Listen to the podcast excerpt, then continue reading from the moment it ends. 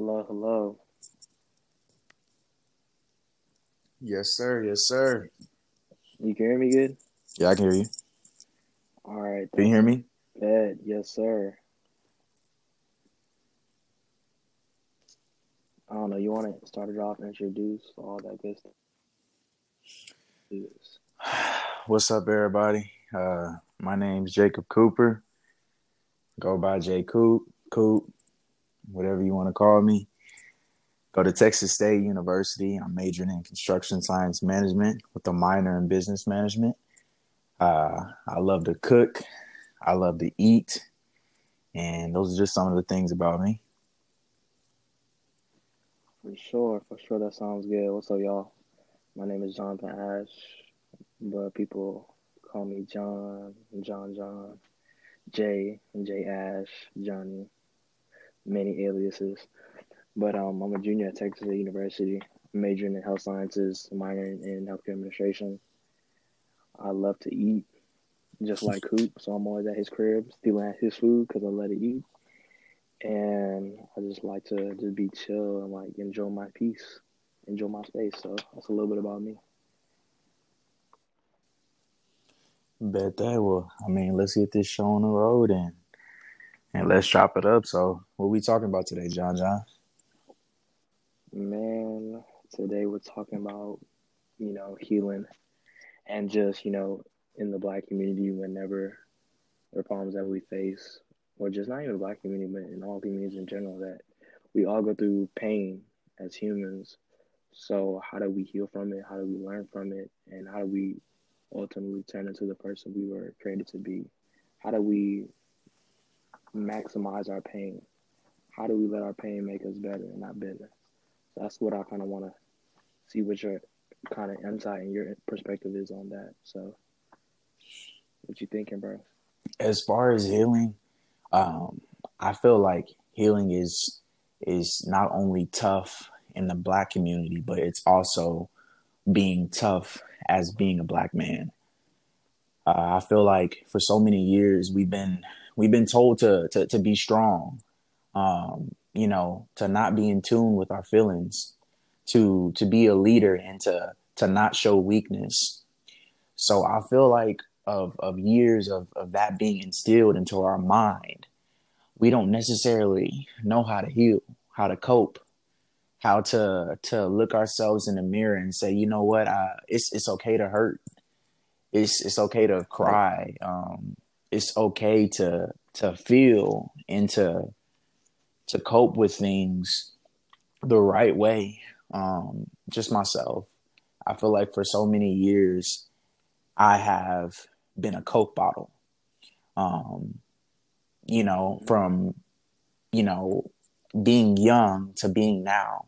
You know, I've always been a Coke bottle, and every situation that I've gone through in my life, it's it, it's shaking me up a little bit each time. And you know, you know what happens when you shake a Coke bottle until it explodes.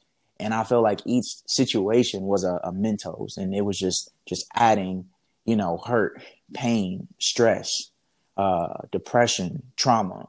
All these things were being added into my Coke bottle, and I never knew how to express those feelings because it was always, you know, someone telling me, you know, you're gonna be okay. You have to be strong. You know, everyone goes through it. When you're consistently told those things, you don't even feel like you can truly express how you feel until that Coke bottle explodes. Yeah, bro, that's yeah, bro, that's real. And kind of have to say on that note, it's just very key just to have that self awareness because you know many people go through their entire lives, go through their fifties and their sixties, still carrying on hurt and trauma from their childhood. So the fact that you realize that as a young man, you know, not even out of college yet, and having that self awareness, like that's crucial because you know, as you graduate college and move to your new chapter of your life, you know, you're able to be cognizant of you know what you faced and how you're to overcome it. So salute to you. That's what that's what we should be all striving for for that level of self awareness to truly get better from my problems. So I guess my question for you is just talk a little bit about you know your story. Like who's Jacob? Like what makes Jacob tick. You know, how did you get where you are, and like kind of the struggles and challenges that you face. And you know, that's kind of up to you on what you want to delve into. But um, I just want people to know, like, you know, people see success and people see, you know, great things happening, but you know, great things don't occur without trials and tribulations, without failure. People think it's like it's it, people think it's sweet, pretty much. They think it's sweet, but it's really not. There's trials, there's tribulations, there's failure, there's depression, there's times where you want to give up. So just just tell us your story, Jacob. Um okay. Um I feel like my story is you know, starts way back when uh, um, I was a kid.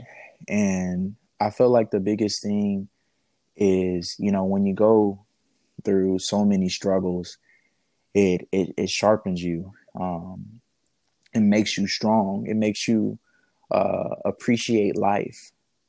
Um, I would say I am where I am today from, you know, being being a kid is you know, having the support system of my mother, uh, a woman who took care of, of me and my sister and, you know, would make sure that we had food in our mouths, even if that meant her not eating. Um, you know, moving from, from home to home, uh, from apartment to apartment, you know, to not even knowing, you know, there were times that I may have slept in you know, a car with my my family because I was so young. I, I didn't remember it. Like just just knowing all these things now has shaped me into the young man I am today, going through trials and tribulations and messing up. I will say the the moment from going from high school to college, I feel like was the the biggest transition of my life um, not having my my mom to to be there for me or to to decide for me or to to help me out with certain things was uh, a big wake up call. It was a wake up call into me realizing I have to become a man. I have to learn how to to move on my own, to to cook my own food, to wake myself up every morning for school, for class, to to learn how to, to study, and I will say college, I mean, has broken me down.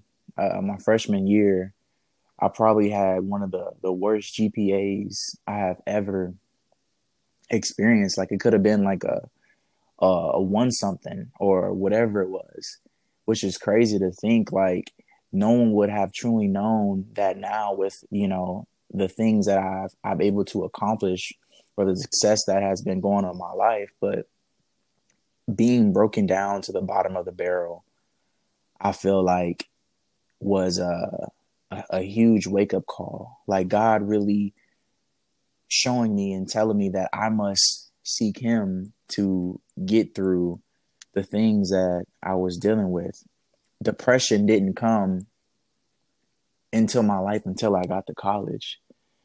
Um, before that, I felt I felt happy. Uh, I was playing sports in high school. I was the man, I was the guy in my, you know, high school. I was I was very known. And then I come to a, a place of forty thousand people to where I'm a no one. And, you know, nobody knows me and I'm having to recreate a brand, recreate a name for myself. Um you know, I didn't really meet depression till I got here.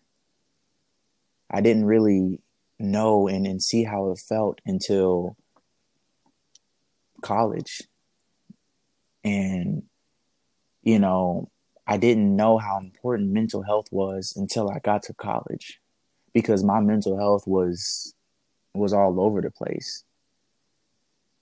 And you know, I can go on for days about um, certain aspects and certain things is is a, a longer conversation.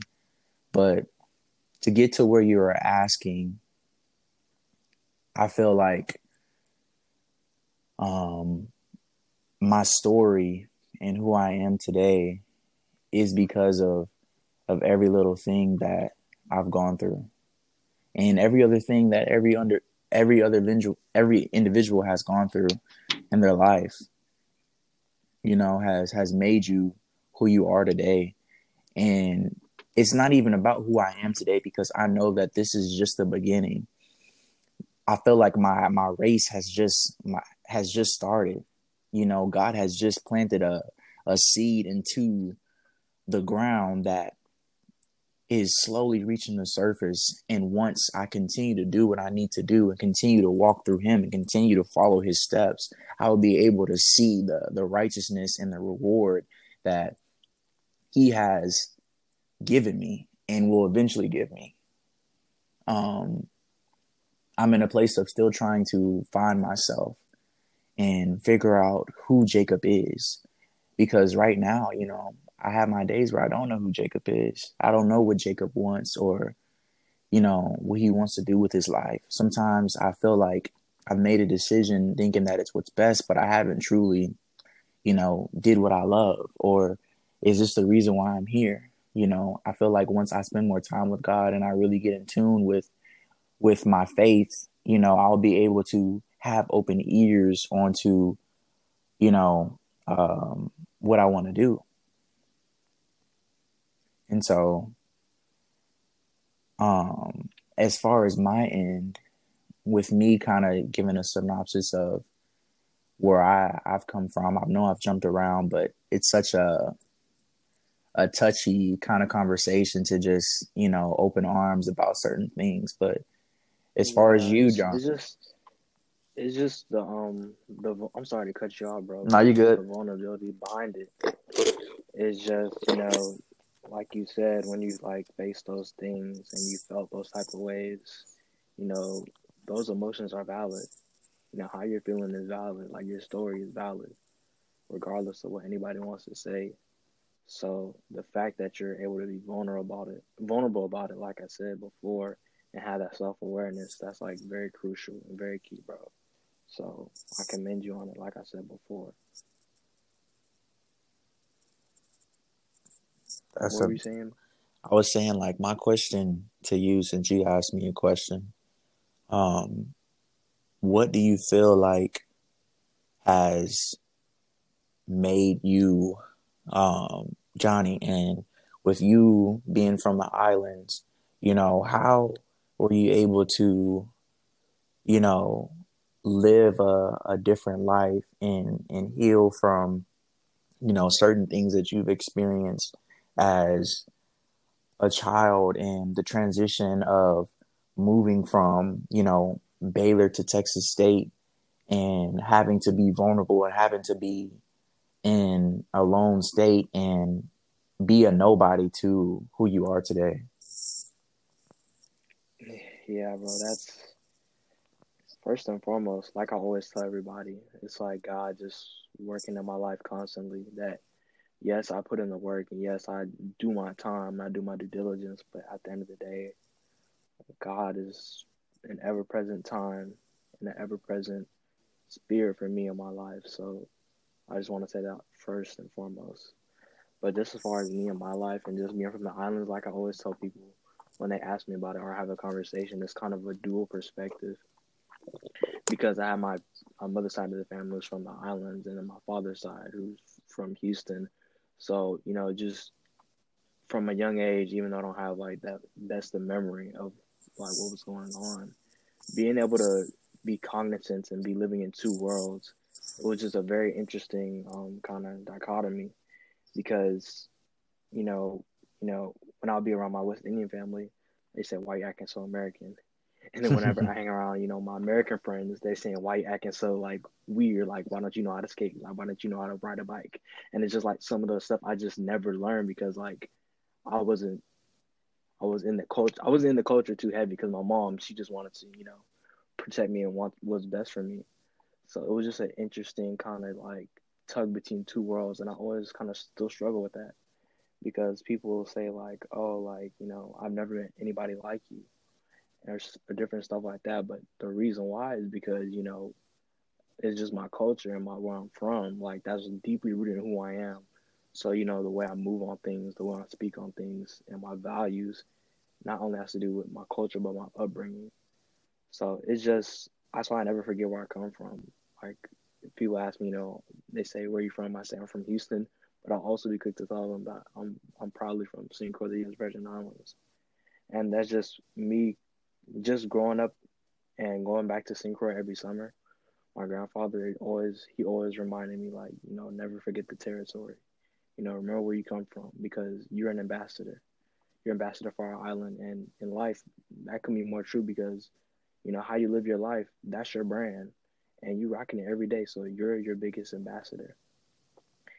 So that's kind of my um, perspective on that note. And then as far as you know my transition of baylor to texas state it was just you know growing up my mom made sure to put me in like specialized programs like magnet schools and like gifted intelligence programs so like i had the aptitude to where you know they said you know something's there so my mom wanted to put me in the best program as possible.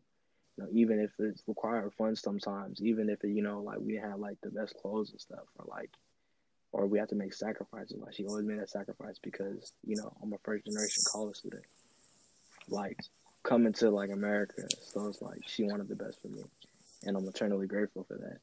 And kind of like the same thing you were saying with your mom, like making sure there's food on the table, making sure it was like you know, lights on, making sure we had electricity.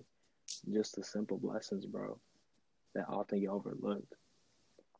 But then just in high school, my junior year, I just went through like a tumultuous time of like just shifting of family dynamics, you know, losing family members and like shifting my role in my family. So when my senior year came around, I was looking at colleges and it's just like I made a decision not necessarily on, you know, what was best for me at the time or long term, but just what felt good, you know, what was best for me at the time. What I thought what I thought was best, honestly. Because, you know, we think we know what's best at the end of the day, but at the end of the day, God knows what's best. Because it says in the Bible that many of the man's many of the plans in a man's heart, but the word of God will prevail. So it's like I had the plan, you know, I was gonna go to Baylor. I was gonna be a doctor. but that was really to just that was to like please my mom because you know my whole life I wanted to make my mom proud. So I was like, I'm gonna go to Baylor. I'm gonna be a doctor, and you know my mom's gonna like finally you know be proud of me when I go to Baylor. And I'm like, you know, do I really like science? I hit that first bio class, so like all my Baylor people, you know, that first bio class a beast. Make you reconsider life. Make you reconsider some things. So I was like, this is really what I was like meant to do. And it's just like I saw my other friends and they were like they were excited to study. They were excited to like, you know, learn what they're like be learning. And me, I just had this level of kind of apathy towards it. And I know that wasn't normal. So I was like, man, like I was struggling, like, you know, what do I want to do? Like, what do I want to do in my life? Like, I know I want to be do something great, and whatever I was gonna do, I was gonna be the best at it because I just put in that work. But how was I gonna get there? So that whole summer before, after my second semester finished at Baylor, was just a struggle because my mom's like, "Well, we sent I sent you to Baylor to be a doctor. So if you're not trying to be a doctor, I don't think you should go there." I was like, "Man, what? Like that's really how it is." like I was really just like in shock because like this was like you know my dream mm-hmm. per se, and I was like, man, I was just navigating through that, and I was like, you know, do I do I really want to like go back to Baylor, be a doctor, and do something that I know I don't like. Because she didn't give me the option to change my major. she was like, I'm not sending you to Baylor to not be a doctor. So I didn't have no options. So I was like, it's either I'm gonna stay at Baylor and keep my major and be a doctor, or you know, go somewhere different. And you know, that whole summer was just a transformational time because you know she gave me the option. She's like, you could take a year off, you know, figure it out, and then go back to Baylor. But knowing like from being from Houston, like the North Side, like 1960, 249, and just like pretty much going on growing up on 1960, like pretty much that whole that whole street my whole life is like I know if I went back home, like I wouldn't be doing anything productive. I'll slip into the oh I'll go back to school and then be like 25 years old, and I know I didn't want that for my life. So I made the decision. I was like, well, I'm a transfer and you know, all my Baylor friends, they were like, I didn't even tell them because I knew they would tell me, you like, you know, like convince her or this, then the third, or you know, we need you at Baylor or whatever the case may be. But I had to do what was best for me. So you know, I didn't necessarily talk about it because it was just really a really sensitive time for me. So I prayed on it, and God said, you know, wherever you go, I'm gonna be with you, and I'm gonna make your name great. And it just kind of like had me awestruck, like, what are you talking about? And then, you know, my cousin went to Texas State, and you know, she did great things. So she was kind of nudging in my ear. She like, you want to transfer? Like, think about Texas State. Like, I was thinking about UT Austin, I was thinking about A and M, like the big schools, but I'm like, I'm basically in the same pool as Baylor. I'm the same five or four percent. And me growing up in Houston, I'm used to diversity. I'm used to hearing Vietnamese. I'm used to hearing Chinese. I'm used to hearing Hindu. I'm used to all these different cultures. So coming to college and it's just like, oh, it's either, you know, 50%, 40% white, and then, you know, 5% black. That just blew my mind. Because even from the islands, you have like literally every culture. So even coming to college was a culture shock in a sense. So, you know, I prayed on it, and you know, God put it on my heart. He said Texas State. I was like, hmm. why Texas State? I was like, why? I just, I just like, I just sat on that like, God, like, why Texas State? And then he said, you know, he said, Jonathan, like, I sent you to Baylor, and you were like at a Christian university. You know, you were rooted, you were in your faith, and like you were a light to people who are there. And you know, these people already, you know, have vision. They already have goals. They already have, you know, what they want to do in life. But he told me this. He put on my spirit and it rocked my world. to this day, it still rocks my world. Spirit spoke to me and said, you know, what if there's somebody at Texas State who needs to hear your story? What if there's somebody at Texas State who needs to see me and you?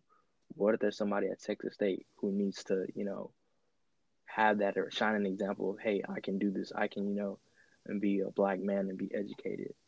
And that rocked my world because I'm like, wow, like you can literally ask anybody to do it, but like me, like that's what you want from me. And like I was like, yeah, this is what you want. This is what I need you to do when you get there. So like literally, I submitted my application in July. I said I'm going to Texas State, and it's like literally mind blowing. It's literally half like not even a year has passed yet, and like this was my mindset. And I get to Texas State, and you know I get involved. And, you know I'm in NAACP and Black Men United, and it's it's just funny because I didn't this, but before I came to Texas State, people were saying, you know, the black orbs were dying. Like, I remember my first conversation with a young woman at Texas State. She was like, you know, there are no black meter, black men who are leaders on this campus. Like, they're non-existent, and that blew my mind because at Baylor, you know, we had, you know, leaders everywhere. So the fact that there was no leaders, I was like, wow, that rocked my world once again. So like, I made sure to be involved as I could and like insert myself into the community because I saw I just saw like social media like you know some some things where they could do better. So I was like, you know what? I know y'all don't know me, I don't know y'all, but like give me the easiest thing to do and I'll do it to the best of my ability. So literally with Black Men United, I was an ambassador. and all I did pretty much was like go around campus, going to different people's um different people's meetings and just, you know, seeing how we could be better and introducing them to Black United. And that was my role. And I did that to the best of my ability because people are like, who is this kid who keeps showing up to every meeting or to every one of these USAC meetings or every one of these whatever meetings? And I just met my presence. No, I didn't have to say anything, but my presence simply was like, you know, like this guy's serious. Like I don't know him. I don't know what he's about, but he's serious about what he's doing. And, you know, just making that transition was tough. And, you know, being a Forbes scholar, like, it literally changed my life because my cousin told me to apply. And, like, at the time, it didn't make sense. I'm like, I'm about to transfer to a new school. I don't even know, like, what my major is to be yet. And he's talking about Forbes. Like, don't make no sense. But then God opened that door for me, and it's just a blessing. And literally, as soon as I moved to Texas State, like, blessings just started lining up in my life. You know, just being involved on campus, you know, asked to be in like student government, you know, asked to be vice president of an org. Like a year ago, if you told me I was doing all the things I'll be doing, I'd have laughed at you in your hmm. face. Cause I'd be like, that's impossible. Amen to that. But like, it just shows, it just shows you like once you line up with God's will for your life, like He will like pour into you that is just is just so evident to see like God working in your life. My friends at Baylor, they be hitting me up to like, bro, like you left Baylor and like you're like you're doing the thing. And I'm like, hey, like, I'm putting in the work, but like God put me in position. But they're like, man, like that's just so mind blowing. Cause like literally a year ago, I was kicking it with them, and then now like I'm, you know, VP for Black Men United. You know, this chair for NAACP, Student Government Scholarship Committee. You know, with USAC and all these great organizations at Texas State. But it's just like I don't say that to brag. I don't say that to you know like boost myself up because I'm not that type of person. I just say that to say that like if God can do it in me, He can do it in you. Because people all the time think like, oh, you gotta be smart, or you gotta be this, or you gotta be that. Like no, like take your talents from where you are right now, and then make a difference. Like that's all it boils down to. You know, if you're an artist, you know, see where you can plug yourself in. You know, if you're a great orator, like if you're great at speaking, you know, plug yourself in where you can. If you're great at taking notes, like literally every time we would go to a meeting, I'll be taking notes. And like, does anybody have notes? And me, I had, you know, two, three pages of notes. Because, you know, I'm not the most outspoken person. I can speak on when I want to, but I'm a listener. I try to be a listener. So that's just my story. I just think my story is more about, you know, just resilience. Because my friends from back home, they was like, I'm not gonna lie. If I were leaving Baylor to go to Texas State, I would have dropped out of college. They told me that straight up. They said, if I were in your position and I had to like, they say downgrade, but I don't think so. They say downgrade, I would have dropped out of college. But I don't look at it like that. I didn't look at like look at look at it like that. I looked at it as an opportunity. I looked at it as an opportunity to serve, you know, God's people and be that light.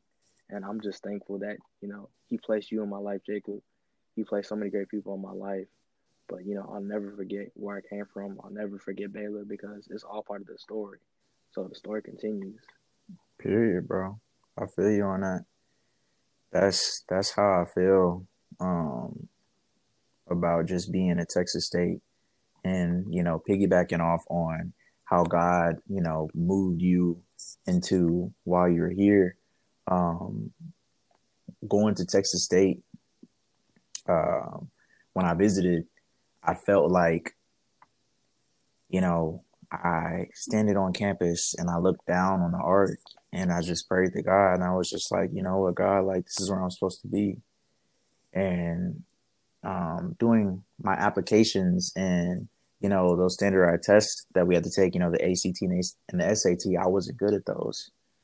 So um, I would spend long hours studying and practicing, preparing for those tests and my scores were terrible. And so I was like, you know what, it's okay. I'm still gonna send my scores in and uh, hope for the best. I didn't get accepted. Um, and so that was that was very hurtful to you know got not getting accepted into an institution that you know I felt like I was supposed to be at. And so I studied again. I studied again, and the second time I still didn't meet the requirement for the scores to get accepted. Um, and so at that moment, it was kind of like a come to God moment. It's one of those times where you say, you know, what's for me is for me. And God, if this is what's for me, I know you'll see me through. And so uh, I made sure, regardless of my scores, I tried to put in the work. I tried to reach out to the counselors and to the administration and to let them know, hey, I'm trying my best. Um, you know, so just hear me out. And I've sent my scores again. And the day before I got my scores, my mom told me, she said, Son, I had a dream that you got accepted into Texas State. And I was like, wow, that's crazy. The very next day, I got a letter in the mail saying, Jacob, you have been accepted into your program. And Glory. it was uh, the most crazy experience I've ever felt because at that very moment I knew I had work to do at Texas State. And till this day, I'm trying to continue the work that God has for me. And, you know, like you were saying, of course, we have a lot on our plate and, you know, we try to be involved in a lot of things, but there's a greater picture, you know, whether it's people hearing our story so that they know it's okay to heal to to to go through things to be put in situations that are uncomfortable. Um like they say god puts his toughest soldiers in the strongest battles. And sometimes we have to remind ourselves that when we're going through situations that we don't know why we're put in those situations or why we're put in the roles of leadership. You know, because that's that's what he placed us on this earth to be.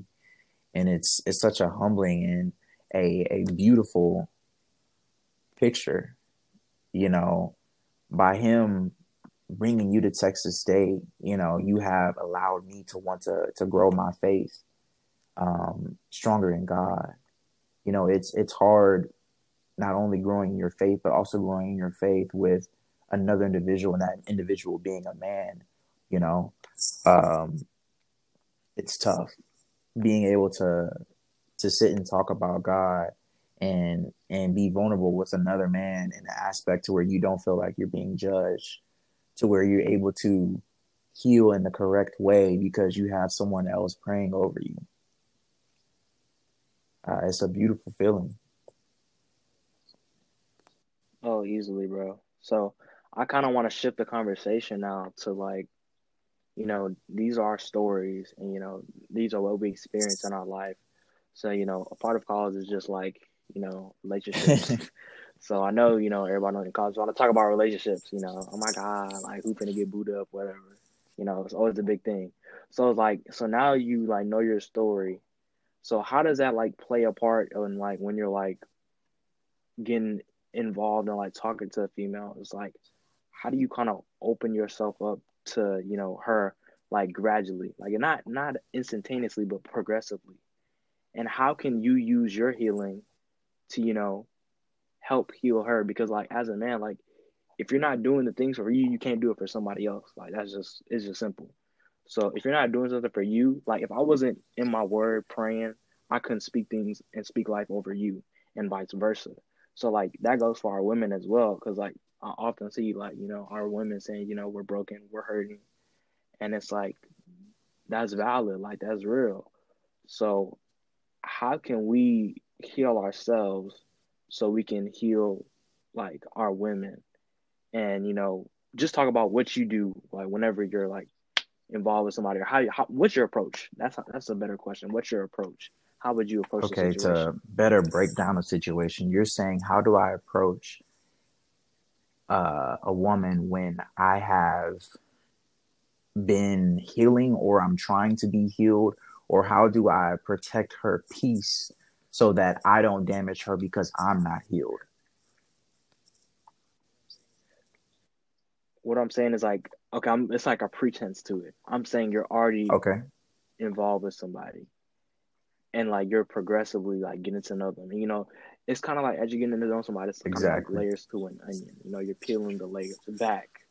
So I'm saying, what approach do you take in, you know, like telling your story and telling your healing process? You just lay it all out there and just like let it be or do you just progressively take it step by step and then in the meantime share that healing or you know even acknowledge um, i would yourself? say this is more of a now thing because i feel like my previous you know relationships and my previous times i felt like by me not being able to communicate how i feel and the pain that's going on in my life um, it didn't allow me to properly you know, go about relationships and situations the right way. So, from my past and what I've learned and what I have taught by my relationship and by a woman is that to to do it the right way. Um, I learned that when it comes to having a relationship with a woman, that God needs to be first. Um, he needs to be the foundation on the relationship. Uh, like you, you use the reference of an onion. I felt like before any layers are being peeled back on the onion, you need to make sure that it is it's a, a good onion. You know, it's not it's not a bad onion. It's not one that it's not busted. It's not it's one not that's busted. gonna cause you to to be sick off off rips. It's not gonna be one that's you know onions. Yeah, they they stink, but you know what I'm saying. Like you don't want the onion to just be terrible. And what I mean by that, that's the the foundation that you have to build. Um, because when foundations weren't built in my past relationships, I found myself going in circles and not truly being able to see the promised land that God has that God was trying to show me, you know, telling me, Jacob, you know, if you would just do these things the right way and approach the situation the right way, you won't be six, seven months, you know, later down the road healing from something that I was trying to protect you from. And so I feel like in order to to to heal our women, at first, the first things that we have to do as men is to make sure that we're whole. Um, make sure our our mental is mm. is is there.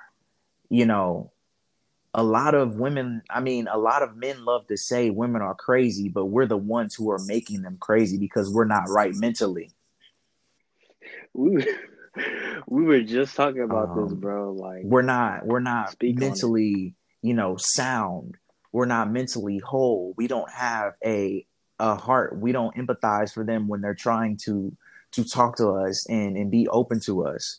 You know we like to to lash out at them you know when they're trying to be vulnerable with us and we use that against them in times of weakness. And i'm not saying that that's the type of person that i am. I'm just saying as a whole you know we all have been in situations as men where we have led a woman the wrong way. We have assessed a situation the wrong way. You know um it's like we were born from a woman we have mothers, but we don't know how to treat the ones that are trying to give us everything that they have, which makes no sense to me. Um, you know, I'm not I'm not saying that I'm some great guy. I've I've done my wrong. I've, you know, been in situations that I wish I would have done better. But my thing is the first steps of of being a man is healing yourself so that whatever baggage that the woman is carrying right now, you're able to give her the comfort that she needs and make her feel safe. You know, a lot of men get mad that you have to put a mirror back together and that mirror being a woman because of other men's issues. But my thing is that wouldn't happen if, as men, we would just stop and do things the correct way and treat them for who they actually are. Queens, you know, actually learn how to, to worship the ground that they walk over and not spit on it. That's true, brother. But you also have to recognize exactly. the God who made the ground. Because it's like once you have that relationship with God and you're giving him glory and honor, because in Genesis it talks about how we're made in God's image, and like if you know man and woman is made in God's image, then you wouldn't want to treat her less than, but more equal to, or even more than yourself. But like I said, that starts with within. Like you cannot share or manifest anything that you don't have within. People be like, "Oh, I need a relationship with peace." What do you, are you at peace with yourself? People are, "Oh, I want love and relationship." Do you love yourself? Like you can't manifest or want anything that, you know, you're not already progressively working on. So I make it, you know, a point of mine where I feel like, you know, God, I want a Christ centered relationship. I was like, you know what? Well, let me have a Christ centered relationship with myself in my life so that by the time my person come along my way, I'm already ready because I've been preparing myself. And I feel like as men, we got to do better mm-hmm. job of, you know, preparing ourselves, you know, getting our, yep. Our skeletons out the closet and, you know, truly saying, you know, this is where I'm broken. You know, God, I give you my brokenness, make me whole. And I promise he'll do it. And even like me, at all. I'm not perfect. You know, people think, you know, at all, I'm not perfect. Like, yeah, I try to live in purpose. I try to live in vision. I try to do great things. We still sin. Like I'm, I'm still jacked up and twisted. Everybody and twisted and sinning like everybody else. So it's just a matter of you know what are you putting what are you what are you what are you putting into what are you putting into your life you know who you're surrounding yourself with because that'll have a big indication of you know how you're gonna grow as a man because how are you gonna grow as a man when your homeboy is over there like talking about oh this chick that chick did X Y Z, and this that and the third. Like, you can't really grow in that environment. Exactly. So it's all about who you surround yourself with, and you know who's who's lifting you up as a man. Like, are they speaking life into you? Like, are they pouring the word into you? That so it's just crucial, bro. Hmm. I'm always saying crucial. That's the that's the truth. That is the truth of it, and it's like like you were saying, it's it's not. I'm not here to bash us men because we we've all been hurt. You know, women have hurt us too. You know, it takes it takes two to tango. You know, in the situation, but it's just like you said, like you know, we were all made in God's image, and I feel like from you know a woman's perspective, I'm not trying to speak for a woman because I'm not a woman. But what I'm saying is when a woman truly knows her worth and she knows that that God loves her for her and that it's okay to be patient and to wait for that man that she has so desiredly, you know, wanted to come, you know, it just takes time. And it takes you know, allowing you to to really allow God to to move through you and to know that he's going to have your best interest and to always keep your head on a swivel, you know, for everybody. Because it just seems like everyone's dealing with so much pain, so it's like now everyone's out here to get each other. Oh yeah, it's like this dog eat dog. You world. dog me. It's just like I'm yep. a dog you before you can dog me and that's just a that's just a terrible mentality. So it's just like if we bring, like I said, bring our brokenness to God, let Him make us whole, then we can share that love. And that's what I've been learning like this past year is just like just genuine love. But just in personal, like I was just talking to my mom the other day, and you know, she has this prayer wall of like what she prays for my life, and then on the wall it said, you know, um had a quick miscommunication, but um on the wall it said, you know, God, I pray that you give Jonathan discernment on who he loves. And I was like, Mom, like why'd you why'd you put that there? Like what was the reason? And she was like, I know you got a big heart and I know you like just genuinely have love for people, but not everybody deserves it. Mm-hmm. Like, man, like that rock crazy. It's just crazy because it's just like, you know, you want to love on everybody, you want to help everybody. You can't, but you can't. Like you can't do it, bro. You and can't save like, everybody, bro. Can't save everybody, and that's kind of like what I struggle with because same. You know, I see my friends struggling, and I just want to like pour into them and pour into their spirit and just like give all of me to them because I know where they're lacking. But it's like I can't do that. Only God can do that. And in order for God to do that, they have they have to have that that level of capacity of understanding, you know, this is who you are, God, and this is who you are to me. And, you know, I want to be so connected with you that, you know, no matter what, I will always love you, always adore you, and come to you. So I just think it really boils down to capacity. Like I tell you, it's like if you have a three year old and they, you know, you tell them about quantum physics, they're not going to understand because they don't have, you know, the mental capacity. So it's not just, you know, with people about mental capacity, just emotional capacity. Do they have the social capacity to understand what you're saying? And even when, you know, we tell people about, you know, like being involved on campus and like different stuff like that, it's just about capacity.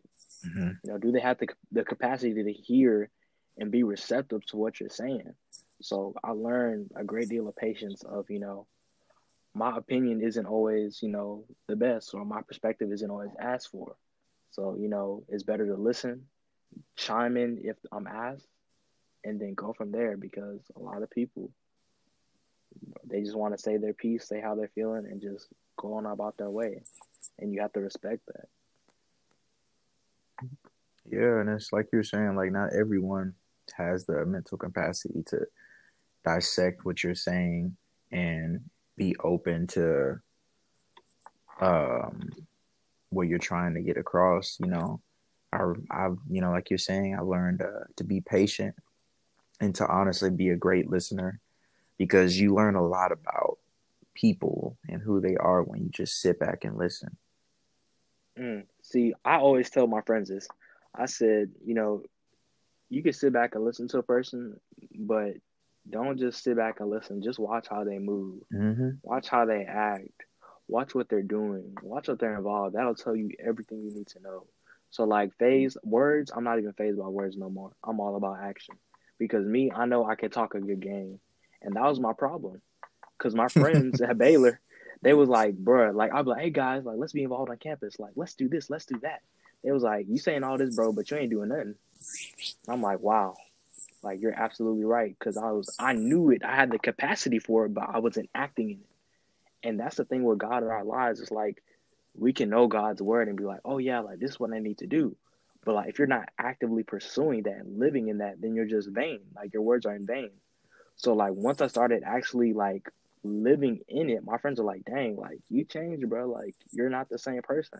I was like, yeah, because I stopped talking to y'all. Not stop talking in a bad way, but just I stopped talking and telling y'all what we should be doing, and I just went out and did it. So now it's on y'all to either want to follow suit or not, because I'm gonna lead by example. So, like I said, just watch how somebody move and watch their actions, and that'll tell you everything you need to know. Period. Who? That's just how it is. and that's just how and that's just how it is, bro. With just being a man. I felt like uh, a, a big a big deal about being a man is is stop talking. We we talk way too much. Oh, easily. We talk Dudes be way like, too much. Got it out that mud. There's nothing you can tell me.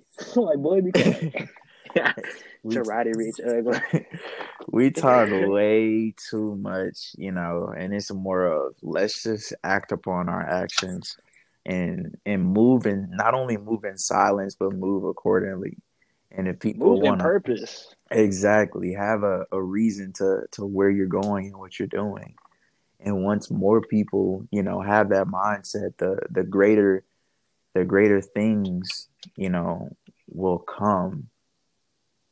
And so it's just kind of like we can ditch out the info and we can, you know, be a mm-hmm. voice and a light on on campus and and try to help out people. But it's just the biggest thing on our end is understanding that if people want the help or if they want the the guidance or they want the the put on, you know, it's it's kind of like you got to go to it. Like you got to go to God to to get the the good fruits, the the drink from the the great source. You know, He's not gonna come seek you. So, like you're saying, we just got to move in purpose and move accordingly. Yeah, bro. So this has been a great conversation, but I kind of want to like kind of top things off with you know talking about you know your weaknesses and you know what are you doing to actively you know try to be better at them because it's easy to talk about you know oh my strengths are this that, and the third. But i feel like as men you know a part of healing is recognizing what you're weak at. And when you realize what you're where you're weak at giving that to god letting him be a strong foundation in that manner. So i just want to ask you and you can ask me you know what are our weaknesses? So you can go ahead bro. I feel like my weaknesses and something that's always been my weaknesses is reverting to something that that keeps me comfortable but also reminds me of why I was hurt. I feel like that's Mm, that's my biggest weakness because in that very moment I may feel numb, but when I wake up the very next day I still feel that same feeling.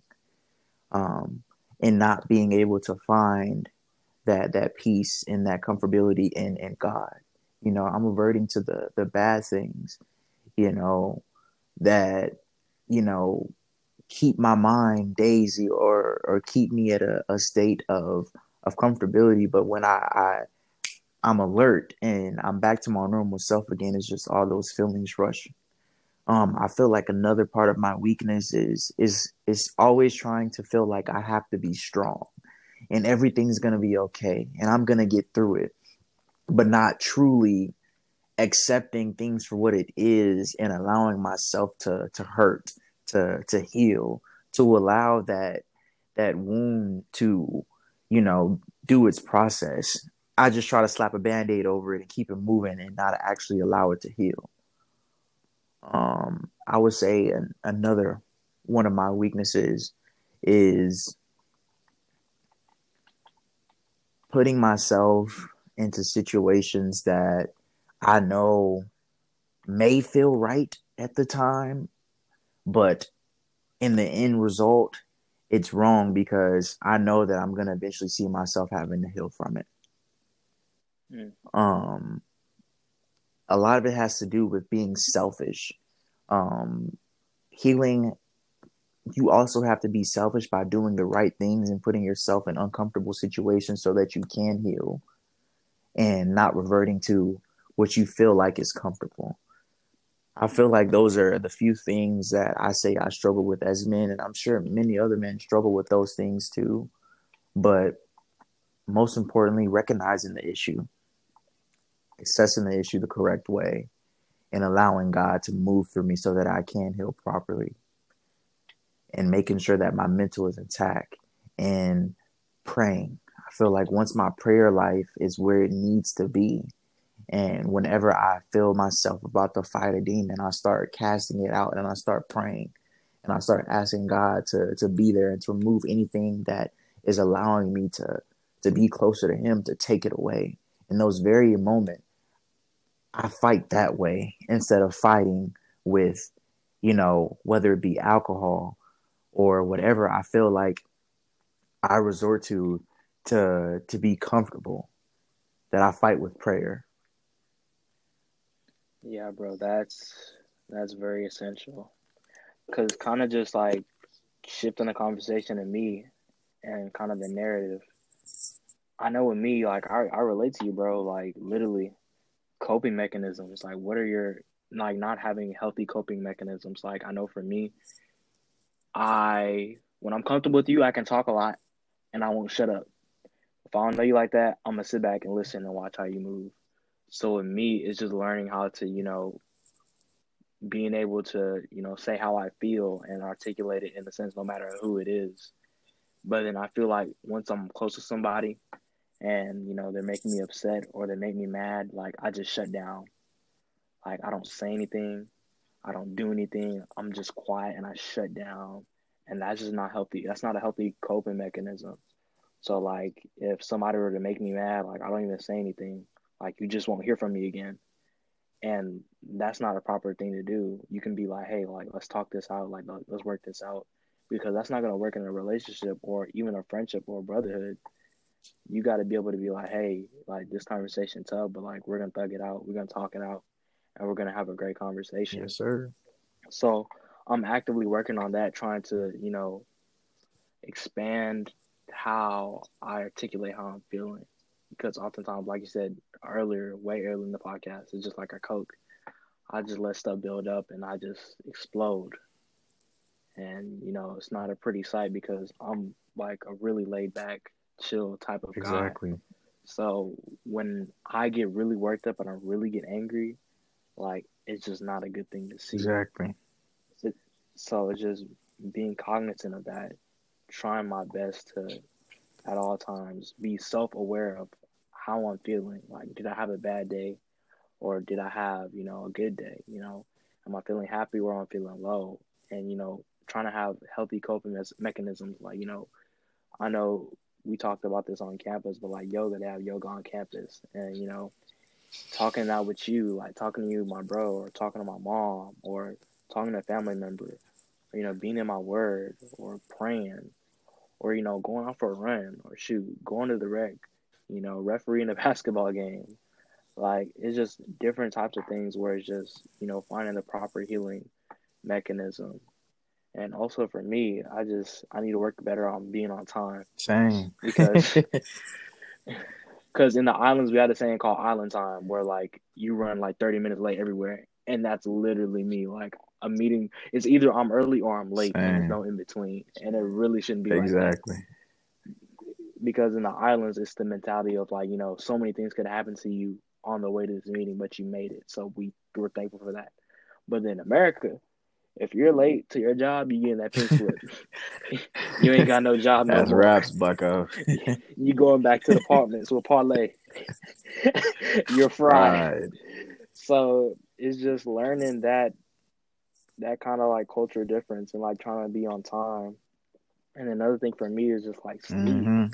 Cause like as a kid, like whenever I'll be like dealing with tough times, I would just like sleep a lot, and I would just like use the sleep to you know ignore how I was feeling or ignore how I was you know dealing with the problem. It's kind of like Nas said, he's like, I never sleep because sleep is a cousin of death. But it's just like it's in a flip manner. It's just like you know you're in a state of you know homeostasis where you're just you know you're just lifeless. Like I don't I don't know you're not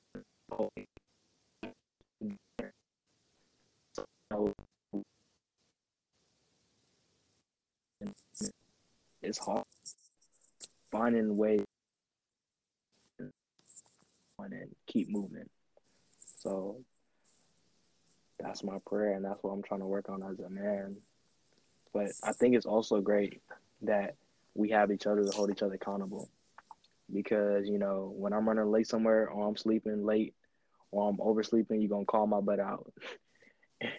and then if I catch and then if I catch you, you know, you know, not having a proper coping mechanism or you're not doing this or not doing that, I'm gonna call you out and I'm gonna get on you and just hold each other accountable. But once again, you can't have that if you don't have, you know, solid homeboys who in their word and like who are about their business. Cause then they're gonna see you struggling and be like,